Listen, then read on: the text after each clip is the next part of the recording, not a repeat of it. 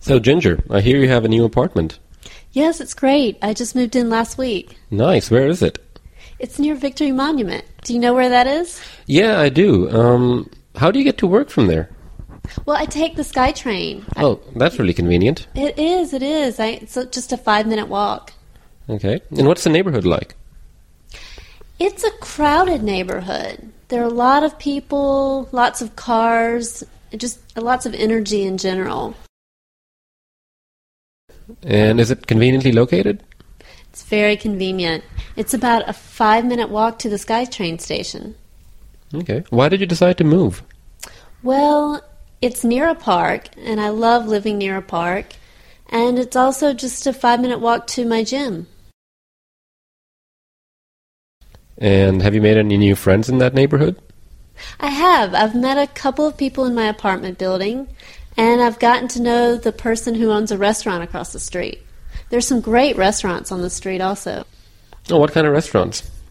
Well, mostly Thai restaurants. A lot of Thai people live in the area. Um, but there's also a Western uh, restaurant and a Japanese. And is it a safe neighborhood? I feel very safe there. Um, I've heard that there's some thefts on some of the quiet streets where the motorbikes will ride by and snatch your bag off your shoulder, but I've never actually seen it myself, and I feel very safe sleeping there. And what I- about traffic? There is a lot of traffic. Oh, no.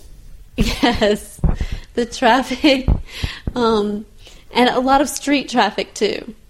Lots of people walking on the street, so it can be tough to get around. But there's still a lot of excitement in the area, so it's fun to be out and people watch.